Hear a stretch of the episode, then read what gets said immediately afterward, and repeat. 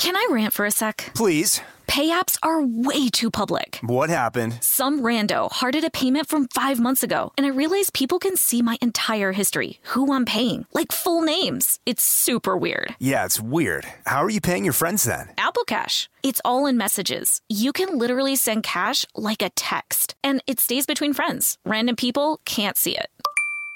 Did you just pay me a dollar on Apple Cash? Shh. Services are provided by Green Dot Bank, member FDIC. Terms apply.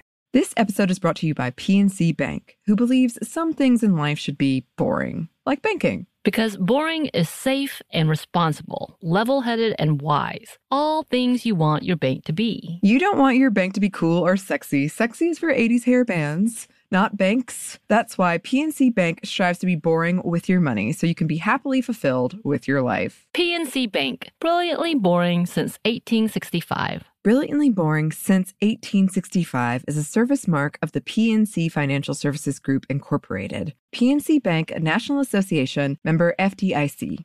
Whether this is her first Mother's Day or her 40th, she deserves more. Shop tons of stunning on trend jewelry for every budget at Diamonds Direct. Diamond Fashion Jewelry, beautiful birthstones, everyday pearls starting at just $200. Commemorate the real loves of her life with a gorgeous pendant featuring the birthstone of the one who made her mom. This Mother's Day, Diamonds Direct is everything you need to say thank you. Diamonds Direct, your love, our passion. Online at diamondsdirect.com. Brought to you by the reinvented 2012 Camry. It's ready. Are you? Welcome to Stuff Mom Never Told You from HowStuffWorks.com.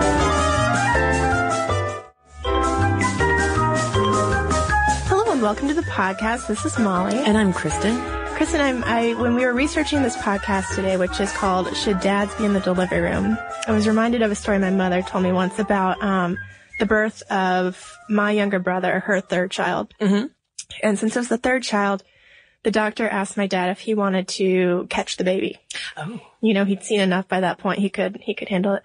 And my mom told me that at that point, my dad was just useless to her because all he did was run around getting ready for his job, talking to doctors about his job. And it was just Uh-huh. like, you know, he kind of forgot she was the one having the baby. His job of catching the baby. He, you know, he didn't want to mess it up, obviously. Uh-huh. It- That's a bad thing to mess up. But Yeah. she said, you know, it's not like he was helping her during that point at, because, you know, he was just like, what do I do? What do I do? Good, Do I do this? How will it look? Blah, blah, blah.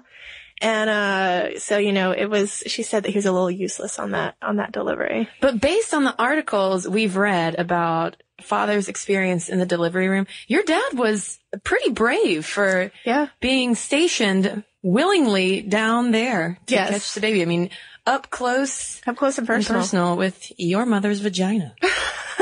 Well, it's a third child. I guess by that point, maybe he'd, I don't know if he'd been stationed at the head or the bottom before. I mean, that mm-hmm. seems to be a big deal in these articles you read about where you, where you're stationed during the childbirth. Yeah. But I was thinking of that story when I was reading these articles because there's this big question. I guess it's not a big question, but it's a question Yeah. It's been thrown out there about whether dads do more harm than good in a delivery room when they're there with their wives and whether they should be there at all because maybe they don't want to be. Maybe we're just all forcing them to be in there cutting cords, catching babies when they'd rather just be uh, doing the 1950 dad thing and, and just hanging out in the waiting room. Right. I mean, I've, I've thought about this. No, I've never, um, been in a situation that, that would demand, uh, okay, I've never been pregnant. That's the easiest way to put it. Um, but the thought of, you know, a guy, a man you love, seeing all that gore, uh, the beauty of birth and also the gore of birth is a little disconcerting. Um, but, uh, this all, there's a debate that kicked off fairly recently, um, by this French obstetrician who claims that fathers and the quote, masculinization of the birth environment are causing an increasing rate in C-sections. Right. He argues that if the male partner is in the in the delivery room and he's really anxious because obviously birth can be kind of a traumatic process if you're watching it. He's saying that this anxious man who's pacing back and forth, who wants to fix all this pain, he's actually slowing the woman's production of oxytocin, which aids in the process of labor. And without this hormone, oxytocin, that's, you know, rushing through the woman, making the birth go easily, the woman is more likely to have a C-section. Right. And that uh, theory has yet to be confirmed by any any follow-up studies. And the thing is, having dads in the delivery room is a pretty big deal that took a long time. Um, in the 30s and up into the 60s, guys did not hang out in the delivery room. You dropped your wife off at the hospital or you sat in what they called a stork club. Yeah. Which is basically just a glorified waiting room. But there were these journals in these waiting rooms and men would write in them and their writings were actually one of the big things that allowed men to get into the delivery room. Um, yeah, there was a study that we found on the history of the, or I guess I should say the, the process of moving the men from, like you said, just dropping, dropping their wives off to actually hanging out at the hospital to actually being in the delivery room and in these stork clubs where they would have radios and the guys could smoke cigarettes and pace around. It felt very, you know, like where Donald Draper would probably Yeah. go to wait for, uh, January Jones to give birth. Um, and they would fill out their thoughts in a, in a father's book. And a lot of them focused on how worried they were about their wives being in pain. Um, a lot of them beseeching Jesus Christ to help their dear wife out uh, and deliver baby safely. And a lot of them also talked about uh, how much they were really, really hoping for a boy. Yeah. In fact, uh, the, the, I was reading some of these things, and one of the funny ones was, "Thank God it's a girl, so she will never have to go through what I went through." Waiting for the wife to give birth, she'd actually be the one in the room. But I was like the only person who was really glad that he had a girl who saw like this weird bright side of having a girl that, you know, 30 years down the line, she wouldn't have to wait in a stork club. But yeah, it was these really, I mean, most of them were very sweet. Like, oh, my, my poor wife is not good with pain. I wish I could Yeah. be there with her. I wish I could hold her hand. And, uh, Robert Bradley, who wrote a book called The Bradley Method that a lot of women use to, um, prepare for labor, also wrote a book called Husband Coached Childbirth. And it was based on his reading and his delivering, reading of these journals and also his delivery of babies that convinced him that husbands could play a really important role in the birth. Right. And he wrote this book in 1962. And it was around this time that the push for men to move into the labor ward really kicked off. Um, and actually the first prenatal classes for couples started around 1956. So this, that's when we start to see this movement. And it was interesting, um, that it wasn't linked to any type of feminist movement. You know, this wasn't in, about gender equality at all. Um, it was actually more about this 50s focus on the era of quote, the husband, wife, and 2.4 children. It was, um, you know, there's this new idea of this family unit. And with that, you have the dad in the delivery room ready to catch that baby. Which in some ways kind of cuts down on the sense of community that other women might have felt in earlier times having babies. I mean, babies used to be born in your home with a bunch of women around you. Mm-hmm. And it wasn't considered a man's place at all to be there for that. And you're right. It's the shift towards the importance of the family unit that really drives the dad into the delivery room. And it kind of seems maybe like a double-edged sword because on the one hand, there are plenty of dads who describe it as magical, that they were so glad they were there, they could support their wives. But on the other hand, maybe these women aren't getting the support of a midwife that they need or a doula. Or maybe these men just don't want to be there and are ill equipped for this role where they, you know, aren't in control and, and can't help their wives the way they might want to. And, uh, you know, we've talked before, Kristen, about how maybe in modern relationships we put too much pressure on this one person to complete you and to be there for you Sure. for everything. Yeah. And uh, maybe it's too much pressure to expect someone to be by your side in childbirth and then also want to have sex with you later. My goodness, I'm sure, sure there are a lot of, uh, a lot of mothers and couples, um, who would have plenty to say about that. Um, but anecdotally, yeah, that can be the case. For instance, writer, um, Nick Hornby said that the experience of seeing his first child born left him numbed and shocked. Um, some psychologists have compared men's experience of seeing their wife give labor as, um, post-traumatic, as inducing post-traumatic stress disorder. Um, guys almost always report feelings of massive anxiety and fear. I mean, because they're seeing this person that they love in a lot of pain, probably. I mean, they might be a little numbed out due to an epidural, but, um, there's always that sense of helplessness. Right. And you know, one article put it, or one writer put it this way that, you know, if your, if your wife needed like knee surgery, it's not like they would expect you to go into the room and hold her hand while she's getting knee surgery. Right. But this is, this can also be a major surgery if you're having a C-section or just sort of a, uh, a long process if you're giving birth naturally. And, and maybe, um, there shouldn't be, you know, your partner and they're holding your hand when it's a major medical emergency like that.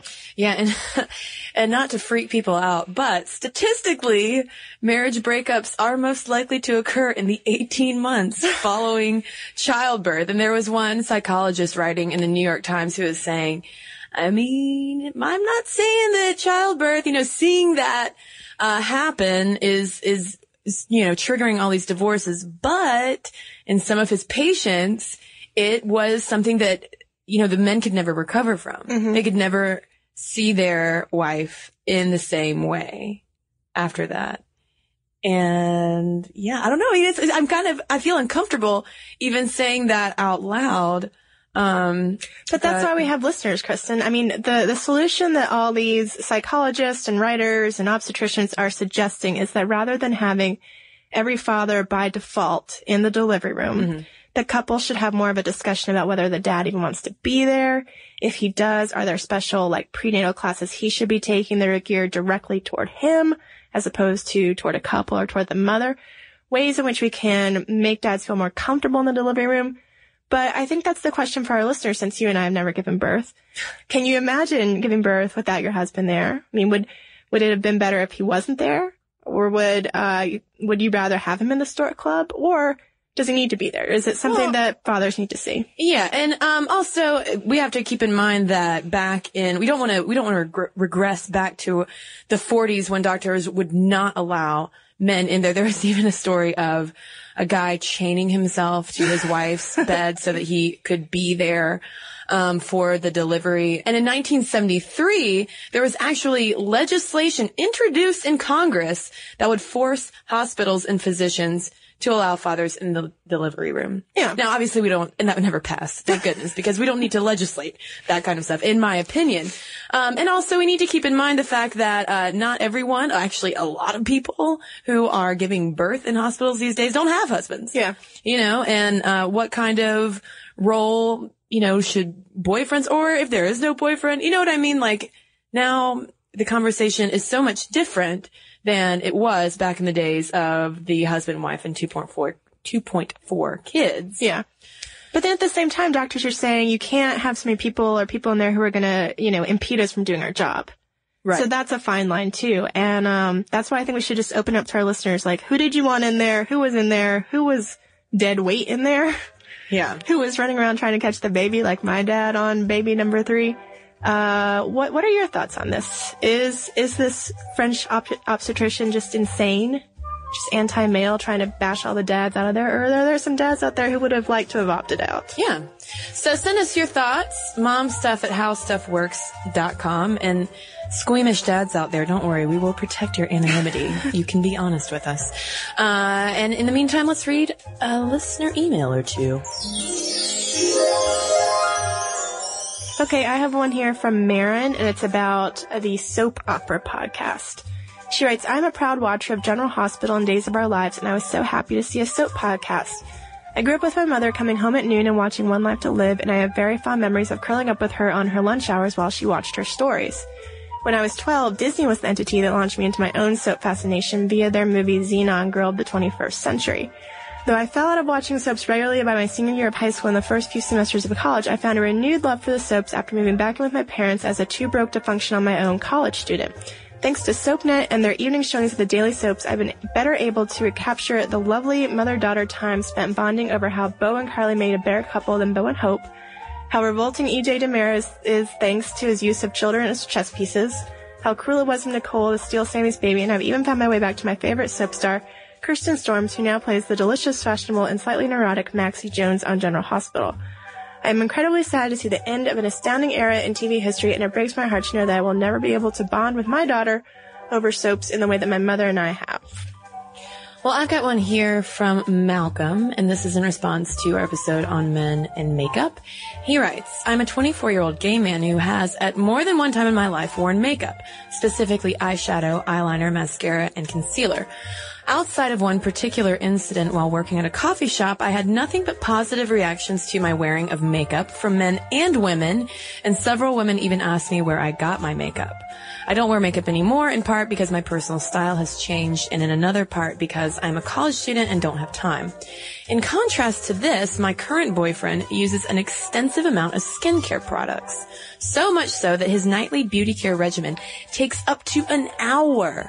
While few men, gay or straight, will admit to such practices, I can verify that it is incredibly common. The reason this may have not shown up in the statistics you read during the podcast is because, in the case of my boyfriend and a few straight friends of mine, many men buy women's skincare products and or use their girlfriends. Interesting insight, Malcolm. So if you have some insight to share with us as well, our email address is momstuff at howstuffworks.com. You can also hit us up on Facebook and follow us on Twitter at momstuffpodcast. And in the meantime, you can read our blog during the week. It's Stuff Mom Never Told You from howstuffworks.com. Be sure to check out our new video podcast, Stuff from the Future. Join How staff as we explore the most promising and perplexing possibilities of tomorrow. The How Works iPhone app has arrived. Download it today on iTunes. Brought to you by the reinvented 2012 Camry. It's ready. Are you? This episode is brought to you by PNC Bank, who believes some things in life should be boring, like banking. Because boring is safe and responsible, level headed and wise. All things you want your bank to be. You don't want your bank to be cool or sexy. Sexy is for 80s hair bands, not banks. That's why PNC Bank strives to be boring with your money so you can be happily fulfilled with your life. PNC Bank, brilliantly boring since 1865. Brilliantly Boring Since 1865 is a service mark of the PNC Financial Services Group, Incorporated. PNC Bank, a National Association member FDIC. This episode is brought to you by Pedigree. If you've been looking for love at first sight, it is closer than you think. It can be found at your local shelter. So this June 7th to 9th, join the Pedigree Adoption Drive, and the Pedigree brand will reimburse your dog adoption fees nationwide. Pedigree knows that bringing a dog into your home not only opens their heart, it can open yours too. Visit pedigree.com slash adoption dash drive to learn more about the adoption drive and to see full terms and conditions. Top Thrill 2 is like no other course. Two 420 foot vertical speedways, three launches. All right, let's talk strategy. Copy that, driver. Go for maximum acceleration off the start. Roger that. You've got a short straightaway to push from 0 to 74 on the first vertical speedway. And what about the rollback? Rollback will set you up for an explosive reverse climb 420 feet in the sky so you reach 0 G's in total weightlessness. 420 feet of straight up speed. Let's get it. Top Thrill 2, the world's tallest and fastest triple launch strata coaster. Get your tickets at cedarpoint.com.